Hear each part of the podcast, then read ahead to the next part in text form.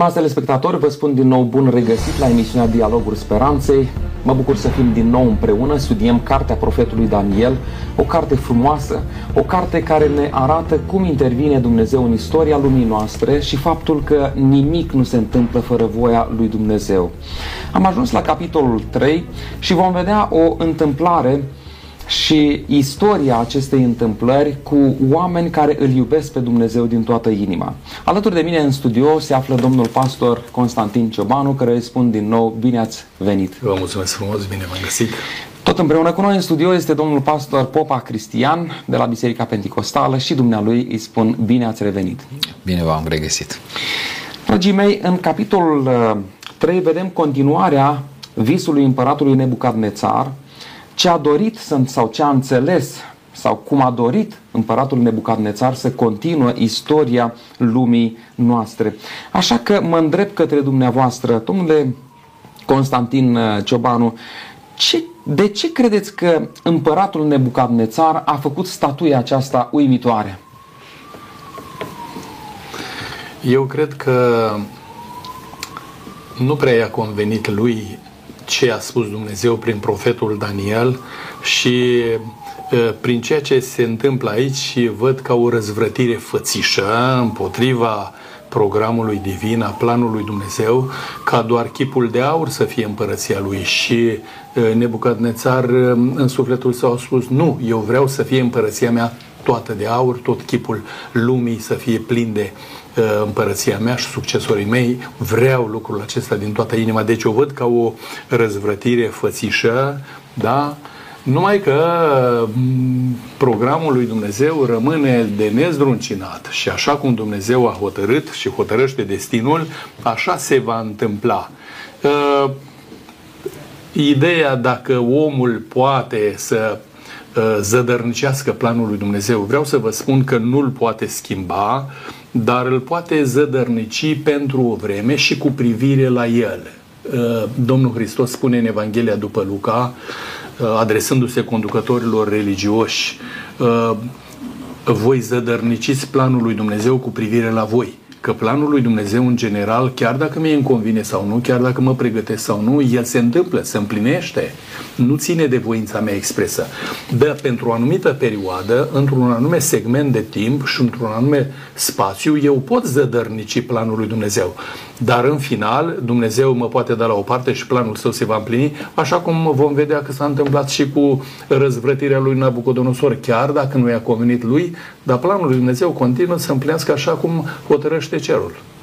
Mulțumesc! Am văzut în emisiunea trecută faptul că acest chip pe care l-a visat împăratul Nebucadnețar arăta că puterea politică și militară va trece de la o împărăție la cealaltă.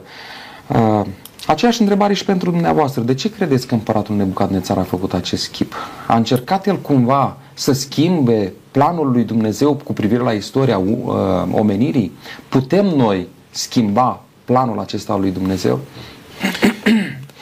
Nu putem schimba planul general al lui Dumnezeu, asta este clar.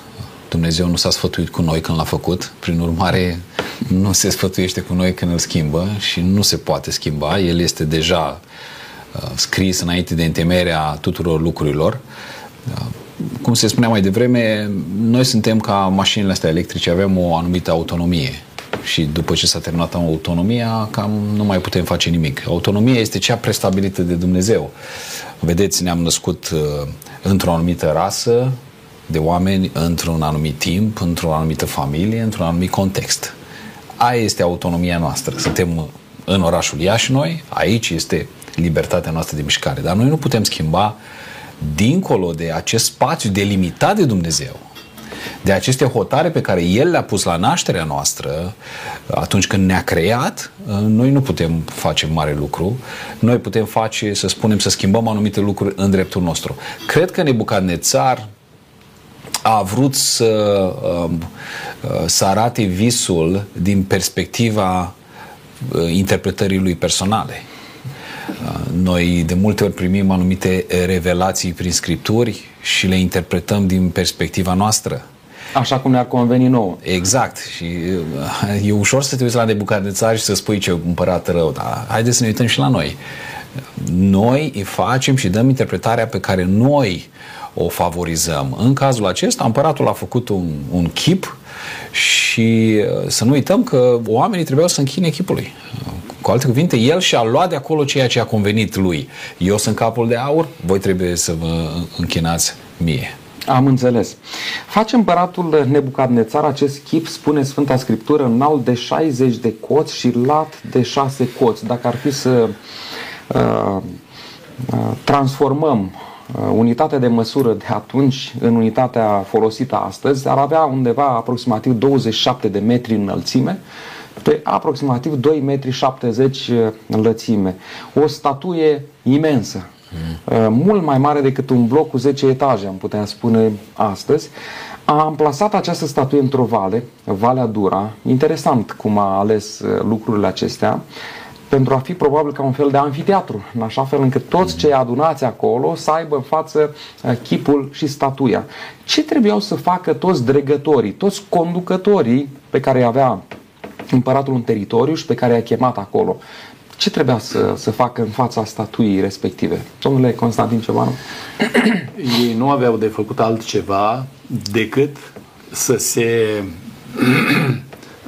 iertați-mă, să se supună orbește acestei porunci pe care împăratul a dat-o, pentru că dreptul la uh, libertate de opinie nu aveau supușii. Împăratul era lege. Uh, nu tot așa face Dumnezeu. Deși este Creatorul, deși ne acordă toate privilegiile, niciodată nu ne forțează conștiința. Ba, mai degrabă, Mântuitorul ne spune: dacă vrea cineva să vină după mine, să mă urmeze, dacă vrea, să-și ia crucea și să se lepede de sine, da? Ori vedem că marii potentați ai lumii și cei care conduc diferite, eu știu, guverne sau instituții, nu merg pe șablonul acesta. Ei îți iau dreptul ție de a gândi, îți suprimă personalitatea și tu nu ai voie să faci decât așa cum îți dictează superiorul. Ori eu văd foarte riscant și foarte periculos lucrul acesta. Și vreau să vă spun și să trag un semnal de alarmă că istoria lumii în timpurile noastre foarte uh, aproape uh, se va repeta ceea ce s-a întâmplat în Câmpia Dura. Adică ne va fi suprimat dreptul de a avea opinia noastră, personalitatea noastră și va trebui să facem cum ni se dictează. Ori lucrul acesta este împotriva firii, este împotriva iubirii divine, este împotriva planului lui Dumnezeu. Chiar dacă eu nu sunt potrivit pentru un anume domeniu sau pentru o anume funcție, mă pot da deoparte de acolo, dar să mi se suprime dreptul de a gândi și de a alege cum vreau eu, lucrul acesta nici Dumnezeu nu-l face. Așa că aș trage un semnal de alarmă și dacă cineva ne ascultă, aș putea spune că nu este corect niciodată să suprimăm cuiva dreptul la opinie, dreptul la independența de a gândi, de a proceda într-un fel anume, decât atunci când e binele comun pus în primejdie. Ei, sunt lucruri înțelepte care se pot lua în timpul acela. Să învățăm din istoria care s-a repetat și s-a întâmplat în Câmpia Dura, că vreau să vă spun, din nefericire se întâmplă situația de acestea și în familiile așa zis creștine, când soțul este literă de lege sau soția și ei dictează acolo cum vor ei, iar ceilalți trebuie să-și plece capul și să spună: da, să trăiți, am înțeles. Nu e normal. Dumnezeu nu dorește un sistem de felul acesta, ci să... dragoste cu forța nu se poate. Dacă cineva vrea să mă iubească, să aleagă să mă iubească. Așa ne spune Dumnezeu. Am înțeles. Domnule Cristian Popa, aș vrea să citesc din Daniel, capitolul trei, versetul cinci, doar o parte. Porunca era să vă închinați chipului de aur pe care l-a înălțat Nebucadnețar, iar în versetul șase și mai departe, această poruncă era însoțită de o aspră pedeapsă în cazul în care cineva ar fi îndrăznit să nu îndeplinească porunca aceasta. Credeți că închinarea cu forța este potrivită? Și merg mai departe, pentru că suntem creștini. Oare Dumnezeu primește o închinare cu forța?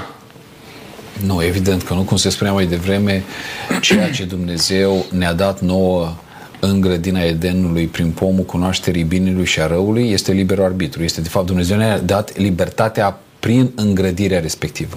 De ce a făcut Dumnezeu asta? Pentru că Dumnezeu își dorește închinători, în duh și în adevăr, închinători de bunăvoie. Nu cu sila. Cu sila, cum se spunea, nu se face nimic bun în lumea aceasta. Nu așa funcționează lumea creată de Dumnezeu. Asta este un model, un prototip satanic. Această închinare cu forța, această închinare prin, prin, violență. prin violență sau prin amenințare.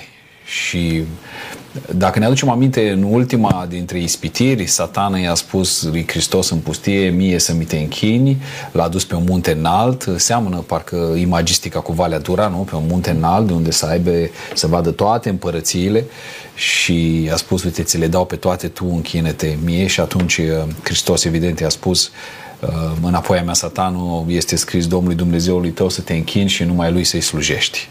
De fapt, ceea ce au făcut eroii credinței de-a lungul veacurilor, dacă citim istoria martirilor, ei practic au avut această alegere: a te închina forțat împotriva cugetului tău într-un mod satanic sau a te închina lui Dumnezeu de bunăvoie, chiar dacă asta înseamnă până la urmă persecuția și chiar moartea. Am înțeles. O întrebare: de ce n-au ascultat cei trei tineri de porunca împăratului? Era clară, asta trebuie să faceți, trebuie să te închini la chip. Uh, domnule Constantin Ciobanu, așa cum s-a spus, uzurpa dreptul inalienabil al lui Dumnezeu de a fi suveran. Adică se instalează creatura în locul creatorului și pretinde închinarea. Sfântul Apostol Pavel ne amintește în Romani, capitolul unu, zice: oamenii s-au fălit că sunt înțelepți, s-au înnebunit. Dar de ce? Pentru că au schimbat slava lui Dumnezeu cu o înfățișare umană și s-au închinat creaturii în locul creatorului. Și amintea colegul meu, când Mântuitorul a fost ispitit, el a replicat și a spus: Domnului Dumnezeului tău să te închini. Dar de ce numai lui? Nu și Sfântului, nu și Sfinților, nu și cutăruia. Nu! Dreptul la închinare îl are numai Creatorul. În postura aceasta de Creator, numai el are dreptul la închinarea noastră. Ori tinerilor evrei, când li s-a impus închinarea înaintea omului sau înaintea uh, lucrărilor mâinilor, i-a spus: așa ceva noi nu facem. Chiar dacă ne costă viața, noi nu facem așa ceva. Am înțeles. Domnule Cristi Popa, cum suntem la capitolul acesta? Ascultăm sau nu ascultăm? Hmm. Trebuie să ascultăm numai de Dumnezeu. Dacă ne uităm în răspunsul, de fapt în pâra pe care o aduc împotriva tinerilor, zic foarte, o chestiune foarte interesantă de legătorii respectivi. Ei spun: acești tineri, nu spun numai nu se închină chipului, spun ei nu slujesc dumnezeilor tăi și nu se închină chipului de aur. Deci ei au un precedent, ei, ei au istorie. Ăștia nu se închină. Ei erau cu ochii pe Șadrac, Meșac și Abednego și evident implicit și Daniel de mult, pentru că ăștia nu se închinau dumnezeilor Babilonului. Ăștia erau altfel. Da? Da. Cum mulți se uită la noi și zic: bă, ăștia sunt diferiți. Ăștia și sunt cu ochii pe noi tot timpul. Asta se va întâmpla, dintotdeauna s-a întâmplat și se va întâmpla. Și spun: ăștia nu sunt ca noi, nu se închină ca noi, dar acum i-am prins. Că acum porunca este pentru toți. Trebuie să se închine uh, imaginii de aur a împăratului. Am înțeles. Uh, de aici poate se naște o, o întrebare în mintea uh, telespectatorilor. Trebuie să ne opunem stăpânirilor omenești, conducerii uh, omenești, sau trebuie să fim supuși? Pentru că în Sfânta Scriptură găsim, cel puțin în Noul Testament, Romani, capitolul treisprezece, întâi Petru doi, Tit, capitolul trei, Apostolul Pavel, Apostolul Petru, ne spun să ascultăm de stăpânire, să fim supuși stăpânirii. Până unde trebuie să meargă supunerea noastră față de stăpânire și unde putem să spunem că noi nu putem asculta de lucrul acesta? Domnule Constantin Ciobanu, mi-a venit în minte o situație când Petru și apostolii au fost somați de conducătorii religioși să nu mai propovăduiască pe Iisus Hristos ca fiind înviat și ca cel care dă mântuirea. Or Petru, dându-și seama de această poruncă din partea conducerii, din partea stăpânirii, o poruncă, cum să o definim noi, cum să o denumim, ireală, ilogică, o poruncă nedreaptă, el răspunde: judecați voi dacă e corect să ascultăm mai mult de voi, mai mult de oameni decât de Dumnezeu. Pentru că noi ascultăm de stăpânire, cinstim stăpânirile, dar până unde? Până la cuvântul lui Dumnezeu, până la porunca lui Dumnezeu, până la ceea ce intră în conflict cu cu închinarea mea față de Dumnezeul adevărat pe care îl iubesc și îl slujesc. Când Cezarul, de aceea Domnul compartimentează și spune: dați Cezarului ce este al Cezarului și lui Dumnezeu ce este al lui Dumnezeu. Închinarea aparține lui Dumnezeu, n-aparține Cezarului. Și când Cezarul îmi impune să fac ceva împotriva poruncii lui Dumnezeu, eu trebuie să spun: vă cinstesc, vă apreciez, dar nu pot face așa ceva. Conștiința mea îmi interzice să nu-L iubesc pe Dumnezeul meu așa cum cred eu de cuvință. Deci, suntem loiali, suntem ascultători, iubim stăpânirile, dar când ne forțează conștiința să procedăm așa cum uh, nu permite Dumnezeu și cum nu e normal, noi, cu, toată, uh, cu tot respectul, putem să spunem: până aici ne supunem. Și nu avem timp să spunem atâtea experiențe din viața practică când uh, multor oameni li s-a suprimat uh, chiar viața până la urmă pentru că n-au vrut să se supună orânduirilor statului. Ori Dumnezeu nu cere lucrul acesta. El cere ca noi să fim liberi, să ne bucurăm de libertatea noastră și să-L iubim pe Dumnezeu mai mult ca orice și pe aproapele ca pe noi înține. Lucrurile sunt defalcate în mod înțelept. Am înțeles. Domnule Cristi Popa? Orice lucru vine în contrasens cu învățăturile Scripturii nu pot fi acceptate de noi. Atunci când autoritățile ne impun anumite lucruri care sunt împotriva cugetului nostru, împotriva învățăturii apostolice, noi avem obligația doar să nu ne supunem. Asta este istoria noastră. Creștinismul a ajuns până la noi datorită faptului că au fost niște oameni care au fost gata să plătească cu viața. Știu că lucrurile astea acum apar cumva pline de praf și undeva puse într-o bibliotecă, într-un uh, volum gros uh, despre martirii creștini. Dar eu vreau să vă spun că sunt mult mai aproape decât le credem sau le înțelegem noi. Suntem și trăim niște vremuri care se schimbă cu o rapiditate uluitoare. Gândiți-vă, în uh, martie două mii nouăsprezece nimeni nu se gândea că urmează doi ani de pandemie. doi ani în care ne vor obliga să facem anumite lucruri. Doi ani care ne vor schimba radical viața, așa cum am știut-o noi, chiar și închinarea publică. Multe biserici au plătit scump lucrurile acestea. Acum sunt vești de război. Mulți privesc foarte ușor treaba asta: domne, noi suntem în NATO, nu o să întâmple nimic. Eu întreb, când vecinii se ceartă și se bat alăturea, nu te afectează cu nimic? Evident că ne va afecta pe toți. Acum, discutând despre această prigoană, sunt țări, la momentul actual, în Uniunea Europeană, în care păstorii, sunt o, pă, păstorii, preoții, sunt obligați să facă anumite act, acte de cult, cum ar fi căsătoria homosexualilor, sau sunt anumite state unde, dacă preotul sau păstorul de la Amvon vorbește din Scriptură și spune că este împotriva voii lui Dumnezeu ca doi bărbați să se căsătorească, păstorul acela poate fi amendat sau chiar aruncat în, în temniță. Nu, nu vi se pare că suntem foarte aproape? Și noi ne dorim să aparținem, ne dorim să fim ca ei, ne dorim să avem și noi o țară ca afară. Eu zic că lucrurile sunt foarte aproape. Valea Dura vine foarte repede înaintea noastră și, fără să pară un scenariu apocaliptic, vă spun, este realitate, este ceea ce noi trăim acum. mulți dintre noi, în special cei care sunt hierotonisiți, cei care sunt ordinați, vor avea niște alegeri foarte dure de făcut în viitorul apropiat. Chiar cred lucrul ăsta. Am înțeles. Uh, Numai un pic, dacă mai dați voi, iertați-mă, argumentul acesta al forței, adică să forțezi conștiința cuiva, uh, demonstrează josnicia ta și demonstrează incorectitudinea ideologiei pe care o impui. Pentru că un om înțelept și cu judecată nu procedează așa. Istoria ne arată că ori de câte ori s-a folosit argumentul acesta al forței, nu a fost decât vărsare de sânge, nu a fost decât durere, dezastru și ruină. Așa că dacă vrem să privim în istorie și să învățăm din ceea ce istoria a trecut peste noi, să ne oprim și să fim foarte atenți la modul în care folosim forța. Forța dragostei o putem folosi, că e cea care te topește, te atrage, te strânge, dar forța coercitivă care ți impune, aceasta este periculoasă. Am înțeles.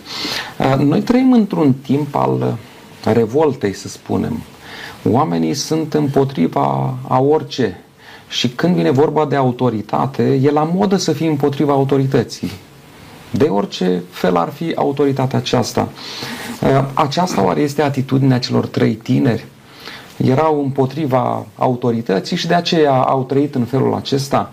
Creștinii de astăzi, eu știu, să trăiască în felul acesta, să fie împotriva autorității doar de dragul de a fi împotrivă, mm. pentru că așa este trendul, așa este moda în timpul nostru. Domnule, da. Am, am văzut că asta este un trend, aveți dreptate, mai ales în ultimii doi ani cu pandemia aceasta, parcă s-a născut o nouă ramură a creștinilor care sunt pe invers, adică care nu vor să facă ce li se spune sau ce li se sugerează. Realitatea că acești trei tineri erau niște dregători importanți. Când au fost părâți, au fost părâți în felul următor. Oameni care nu țin seama deloc de tine, împărate. Păi asta era un, un fals. Oamenii aceștia, dacă nu țineau seama deloc de împărat, nu au, erau niște dregători așa de importanți. Ăștia erau oameni supuși împăratului în treburi administrative. Erau niște oameni credincioși și loiali împăratului. Pentru că cine putea să ajungă să fie atât de sus fără să bagi în seamă de ce spunea apărat, fără să fie supuși. Oamenii aceștia, trei tineri aceștia, uh, și au exercitat libertatea cugetului de a se închina numai lui Dumnezeu. Dar, în schimb, ei sunt convinși că au plătit taxele, au fost niște cetățeni cu un spirit înalt civic, au fost supuși legilor Babilonului și de aceea erau între elite. Cred că creștinul, pentru a avea cu adevărat un cuvânt în societate, el trebuie să fie un exemplu pentru toți ceilalți cetățenii. Da? Nu cred că suntem și putem fi luați serios în seamă dacă noi suntem antagonici tot, tot timpul cu sistemul din orice fel de motiv. Noi, în felul ăsta noi purtăm toate bătăliile și nu câștigăm niciuna. Apostolii spun clar, Pavel spune să fiți supuși mai marilor, ei poartă sabia cu un scop, voi trebuie să fiți supuși. Plătiți-vă taxele, rugați-vă tot timpul pentru ei, fiți cetățeni exemplu. Și apoi puteți să purtați bătăliile cu adevărat importante, bătălia credinței și a cugetului. Am, am înțeles, voiați să spuneți? N-a știut împăratul că ce spuneau ei sau n-ar fi trebuit să știe ce fel de slujbă au depus acești tineri pentru împărăția lui și pentru bunul mers al împărăției. Împăratul știa și era convins de ce i-a plăcut împăratului când ei l-au uh, uh, i-au descalificat pe acești trei tineri și i-au vorbit de rău. Că vedeți, invidia și gelozia sapă atât de adânc și să ne ferească Domnul de lucrul acesta. De aceea spun să învățăm din istorie lucrurile acestea. E foarte important să fim să promovezi pe cel de lângă tine, să-l iubești și să-l ridici, e o dovadă de noblețe de caracter.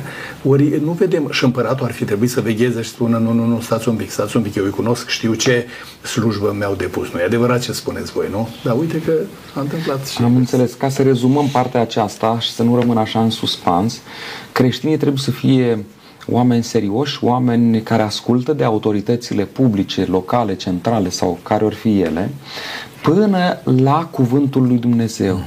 Când Dumnezeu spune să ne închinăm într-un fel Iar autoritatea omenească spune într-un alt fel, atunci creștinul trebuie să rămână credincios lui Dumnezeu. Asta înseamnă de fapt și libertate de conștiință.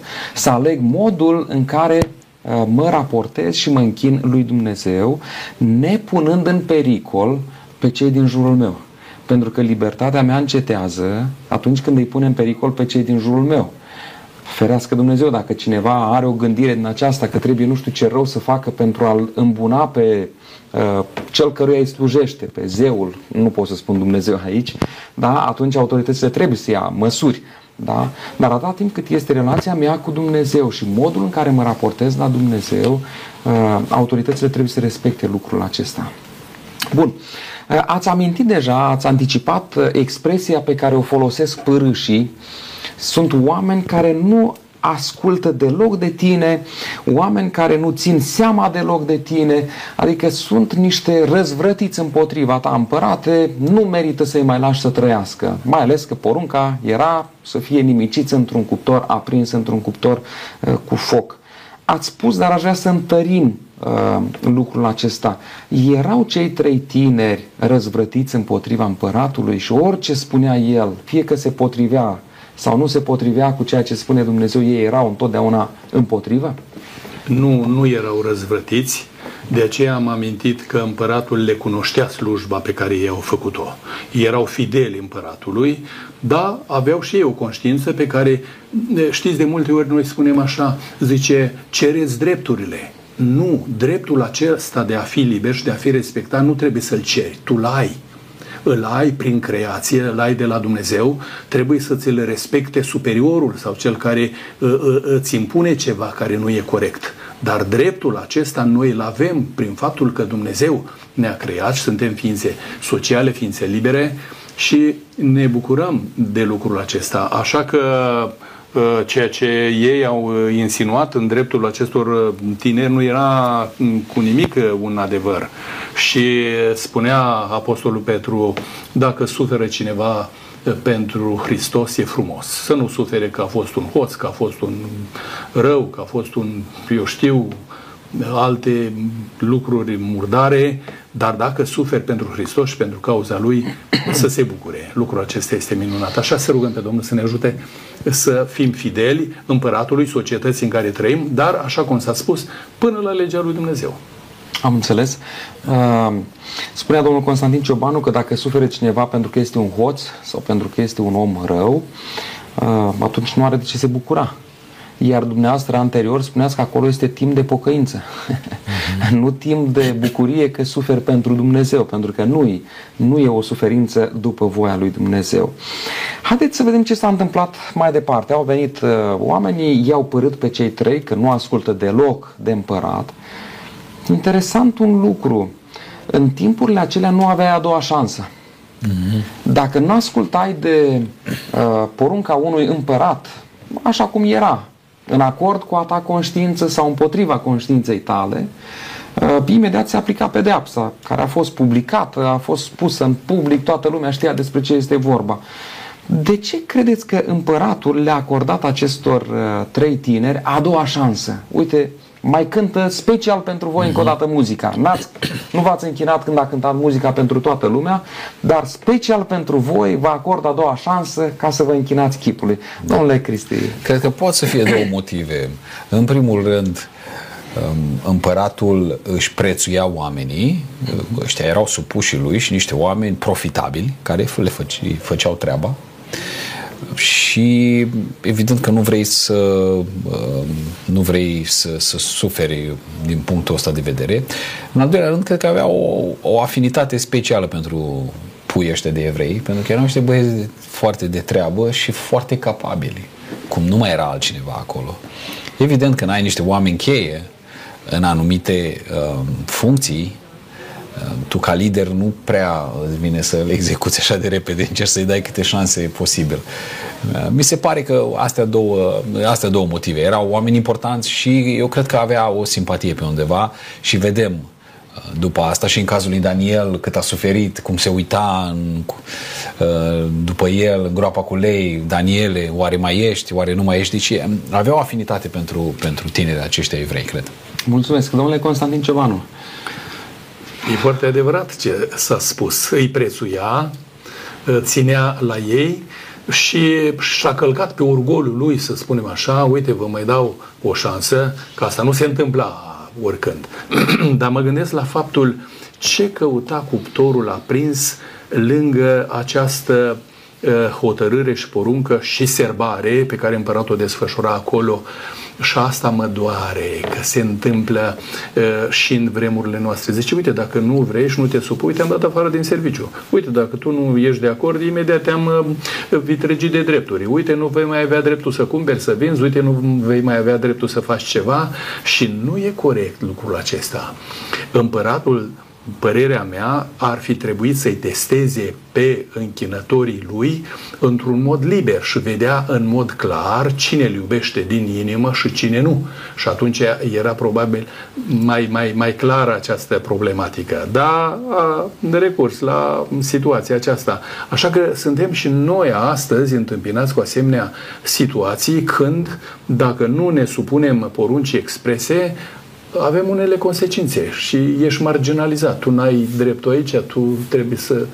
Și suportăm. Pentru Hristos suntem gata să suportăm. Am înțeles, însă dincolo de aceasta, credincioșii ar trebui să fie oameni care își îndeplinesc în mod conștiincios munca sau obligațiile pe care le au, așa cum făceau cei trei tineri.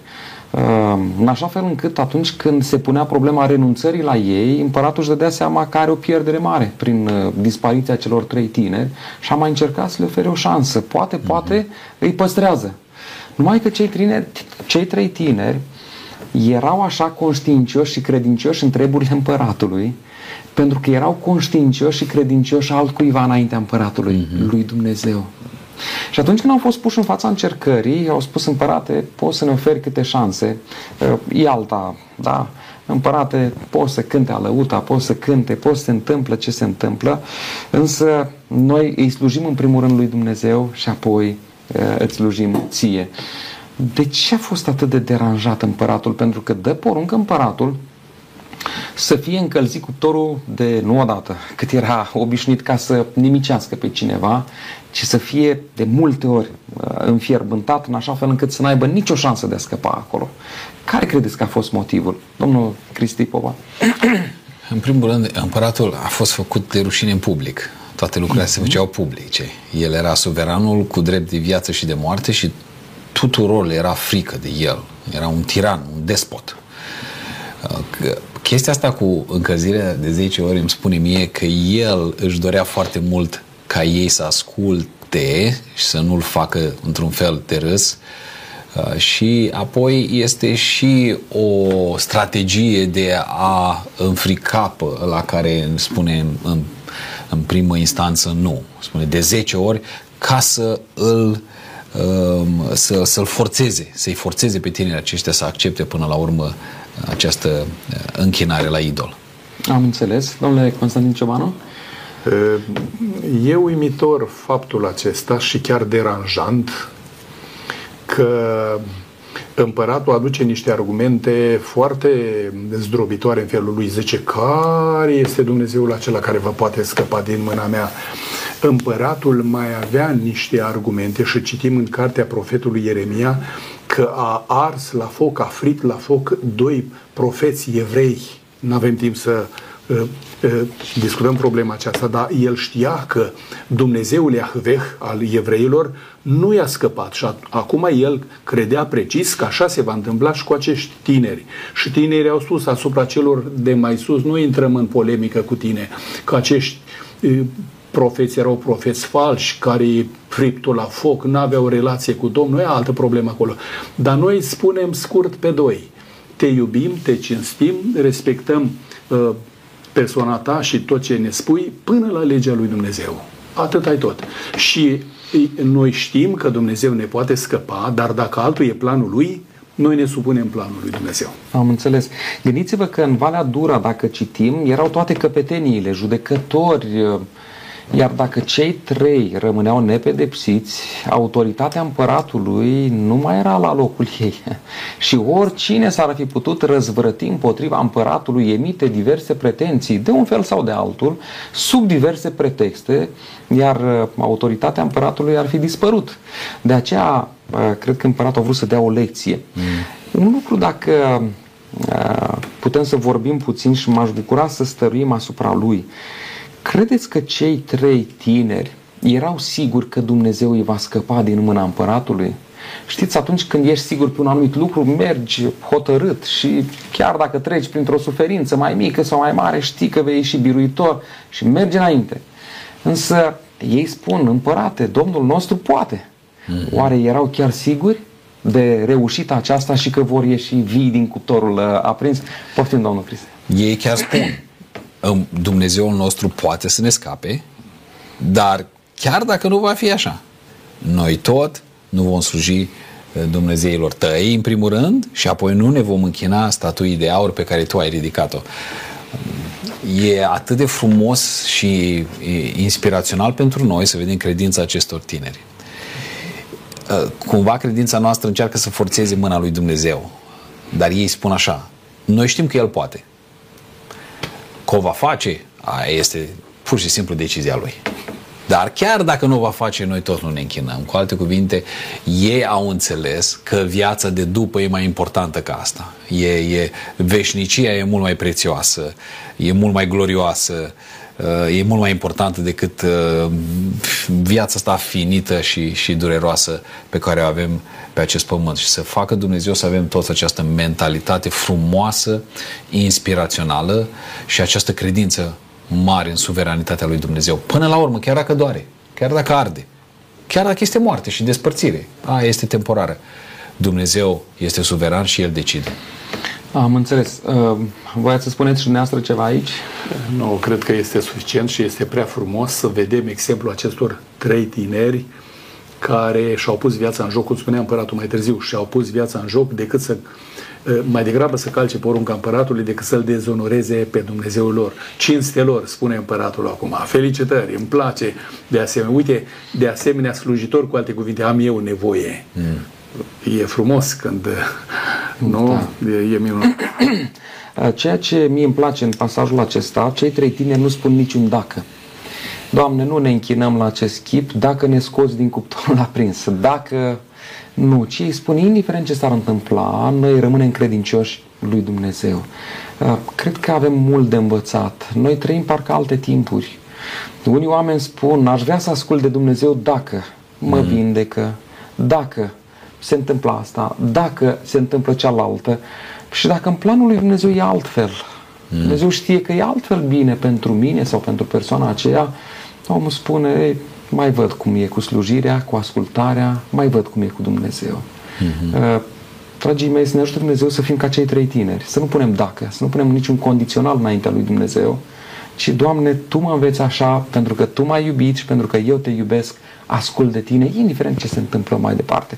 Haideți să mergem pe firul acestei povestiri. Ce s-a întâmplat cu oamenii care uh, i-au legat pe cei trei? Împăratul era furios, din calea afară, a dat porunca să-i arunce în cuptorul încins de șapte ori. Ce s-a întâmplat cu soldații aceia puternici care uh, i-au aruncat? Și ce ne spune nouă despre lucrul acesta? Cred că e semnificativ. Uh, Domnul Ciobanu? Ce s-a întâmplat? Au fost mistuiți, spune raportul Scripturii, pentru că tăria focului, și citeam în istorie, se folosea un fel de uh, pleavă amestecată cu smoală și supraîncălzea. Era ceva extraordinar și normal că soldații aceia, din punct de vedere al rezistenței organismului, n-au putut să facă față. Porunca era deosebit de aspră, de șapte ori mai puternică. Acolo n-a fost o joacă, a fost chiar într-adevăr, și n-au rezistat, au fost mistuiți. Da, cei trei tineri, spune raportul inspirat, au căzut acolo în mijloc, legați cu hainele lor. Și deodată împăratul e cutremurat că vede un al patrulea acolo, care seamănă cu Fiul de Dumnezeu. Acum apare în mintea mea întrebarea: de unde știa împăratul despre cel de-al patrulea, că e fiul de Dumnezeu. Foarte interesant. Și mă gândesc, oare Daniel, ca misionar, nu a vorbit cu împăratul să-i spună despre Dumnezeul lui în care se încrede? Știți, mai târziu vom ajunge noi, împăratul Dariu, amintea colegul meu, zice, a putut Dumnezeul tău să te scape? Adică el i-a povestit împăratului trăirea cu Dumnezeul lui și relația pe care el o are, că la urma urmei asta contează. Și vreau să vă spun, de multe ori noi nu-i permitem lui Dumnezeu să fie Dumnezeu. Așa îi reproșează Iov soției lui. De ce te răzvrătești? Lasă-L pe Dumnezeu să fie Dumnezeu. Dacă vrea să-mi ia viața, are dreptul. Dacă vrea să fac orice cu mine, are dreptul. Orice are dreptul Dumnezeu. Eu îl iubesc și mă supun lui și lucrurile sunt pe făgașul cel bun. Da, dacă doriți să spuneți... Cred că este foarte adevărat ce s-a spus. Trebuie să avem încredere în suveranitatea lui și în faptul că până la urmă el ne vrea binele.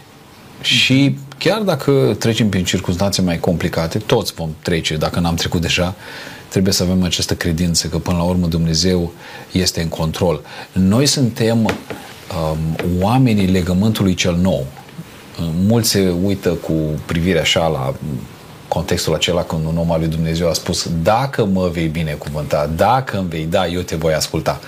Aia era o vreme când oamenii nu prea știau cine este Dumnezeu, cum este Dumnezeu. Noi îl cunoaștem, în Hristos el s-a revelat desăvârșit omenirii și noi știm, acum avem această, această conștiință, această cunoștință că peste toate Dumnezeu ne vrea binele. Binele veșnic. Am înțeles. În imaginea de lângă cuptor parcă vedem trasă o linie. Cei care sunt ocrotiți de Dumnezeu și cei care nu sunt ocrotiți de Dumnezeu. Gândiți-vă că era o mulțime imensă acolo, chemată de împărat să inaugureze acea statuie prin închinare. O închinare care era împotriva voii lui Dumnezeu. Și Dumnezeu își manifestă și arată puterea, nu îi ocrotește pe soldații respectivi, pentru că ei nu-L slujeau pe el, însă pe copiii săi îi ocrotește, ba mai mult decât atât, interesant, trimite pe un al patrulea. Mm. Suntem pe final de emisiune, nu avem timp prea mult, însă dacă semăna cu fața unui fiu de Dumnezeu, nu cumva ori era Mântuitorul cu ei acolo în cuptorul aprins? A venit lângă ai săi copii credincioși care au fost mai degrabă gata să-și piardă viața decât să-L dezonoreze pe Mântuitorul. Ce se întâmplă mai departe când împăratul nu mai dă porunci? Acum mai putea porunci. Cei trei tineri puteau să spună, împărate, dacă ne dai porunci, scoate-ne tu de aici. N-avea nicio șansă să-i mai scoată de acolo. Parcă văd cum se schimbă glasul împăratului, îi cheamă, și finalul îmi place atât de, de mult. Care a fost porunca finală pe care o dă împăratul? Domnule Constantin Ciobanu. E prea frumos că Dumnezeu nu ne promite că întotdeauna ne va salva din foc. S-ar putea în dreptul celor trei tineri să intervină și să ne salveze, s-ar putea, dacă altele sunt circumstanțele, să nu ne salveze. Și atunci problema se pune când ne salvează Dumnezeu și când nu ne salvează. Când e în joc onoarea numelui Său și când are de a face cu mântuirea sufletelor, Dumnezeu intervine și lucrează în mod special și ne minunăm ce salvare minunată, ce intervenție spectaculoasă, supranaturală a avut loc în ocazia aceasta când s-au minunat toți cei prezenți de ce s-a întâmplat acolo. Și citeam un comentariu, spune așa, de tinerii evrei din diaspora, din toată zona uh, Imperiului Babilonian, spune, când a auzit ce s-a întâmplat acolo la curtea împăratului, zice, așa s-au hotărât niciodată să nu-L mai dezonoreze pe Dumnezeu. Deci exemplul acestor trei tineri le-a folosit și lor să fie hotărâți și demni să meargă înainte pe calea aceasta ascultării de Dumnezeu. Iată cât de mult face și puterea exemplului. Și așa cum spuneați dumneavoastră, erau niște tineri, că la șaisprezece șaptesprezece ani, eu știu ce fermitate, ce sânge a curs în venele lor, din ce granit au fost tăiați oamenii aceia. Poate că ne mirăm și acum, că de multe ori la noi apare frica. Vai, mi-e frică, vai, nu cumva, nu? Și Domnul spune, în dragoste nu este frică. Să ne ajute Domnul să, să înțelegem și să prețuim lucrurile acestea. Domnule Cristian Popa, cum întoarce Dumnezeu situația uh, despre care am studiat și ce poruncă dă până la urmă împăratul? Împăratul e chemat să inaugureze un nou sistem de închinare sau un nou mm. fel de închinare. Până la urmă, la ce se ajunge când oamenii rămân credincioși lui Dumnezeu? Până la urmă strălucește Jehova, Dumnezeul lui Israel, cum trebuie, pentru că numai El o merită, și spune că orice om din orice popor, neam sau limbă ar fi, care va vorbi de rău pe Dumnezeul lui Șadrac, Meșac și Abednego, va fi făcut bucăți. Nu numai el, ci casa lui va fi prefăcută într-un morman de murdării, pentru că nu este niciun alt Dumnezeu care se poate izbăvi ca El. Vă puteți imagina ce uh, imaginea asta în Valea Dura a fost umilit într-un mod uh, destul de urât și acum tot el, uh, ca un fel așa de păun, fanfaron, tot el rostește acest edict uh, ca să salveze o puțin fața. El ce a spus cu gura a spus uh, bine, dar vedem lucrul acesta cum, cum el a încercat să, să atenueze puțin șocul acela a faptului că cei trei au ieșit nevătămați de acolo și da această poruncă, această, această lege. Și spune că după aceea i-a înălțat. Vedem cum Dumnezeu a urmărit un scop și a avut un plan. Țineți minte, în epistola lui către Corinteni, Apostolul Pavel în capitolul zece repetă de două ori, spune, lucrurile acestea s-au întâmplat ca să vă slujească vouă de pildă. Adică să învățați din acest exemplu. Asta a fost un exemplu pentru evrei din toate timpurile și pentru creștini din toate timpurile. Un exemplu de credincioșie și un exemplu de loialitate la adresa lui Dumnezeu, indiferent, indiferent de amenințări. Indiferent de amenințări. Sigur, de-a, de-a lungul istoriei, unii n-au fost salvați, cum s-a spus. Spus era... Înaintea lui au fost unii care n-au fost salvați. Au fost arșdivii. Dar Dumnezeu a ales lucrul acesta. A ales să-i salveze ca să slujească de pildă, drept exemplu pentru generații care vin. Dragii mei, suntem pe finalul acestei emisiuni, atât de repede a trecut timpul. Într-un minut, ca o concluzie a întâmplării din Valea Dura, dacă ne puteți spune câteva cuvinte și poate, în ceea ce veți spune, faceți o diferență între încumetare și credință. La cei trei tineri nu cred că a fost încumetare, ci a fost credință. Domnule Constantin Ciobanu?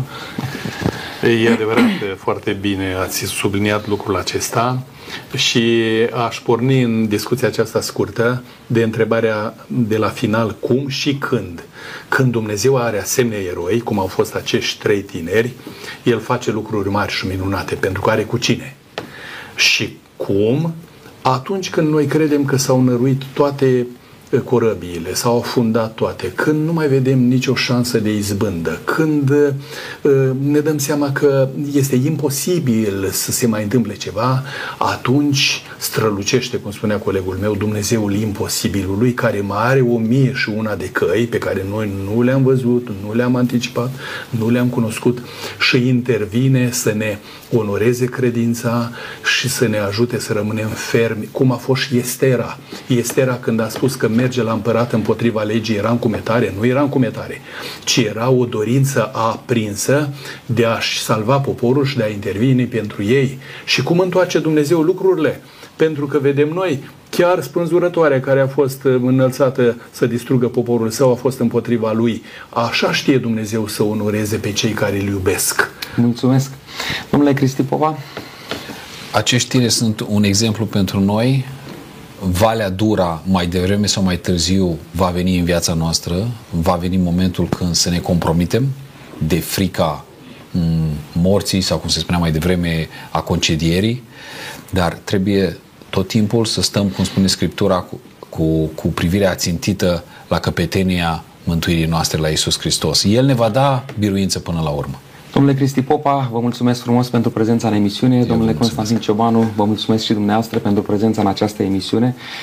Dragi telespectatori, în emisiunea aceasta am văzut trei caractere deosebite, oameni care l-au iubit pe, din toată inima pe Dumnezeu și au ales ca să depună viața lor, să încheie viața lor, însă n-au dorit să știrbească ascultarea și credincioșia lor față de Dumnezeu. Așa cum se spunea mai devreme, Credința fiecăruia dintre noi va fi pusă la încercare. Haideți să dezvoltăm o credință puternică în Mântuitorul Iisus Hristos și atunci vom putea trece peste toate încercările care vor veni peste noi. Aș vrea să închei cu un pasaj din Sfânta Scriptură care spune așa, Apocalips douăzeci și doi, versetul șapte, și iată eu vin curând, ferice de cel ce păzește cuvintele prorociei din cartea aceasta. Vă încurajez să citiți cartea lui Dumnezeu, vă încurajez să ascultați de ea, pentru că atunci când timpul lumii noastre se va sfârși, să putem fi împreună cu Dumnezeu în veșnicie.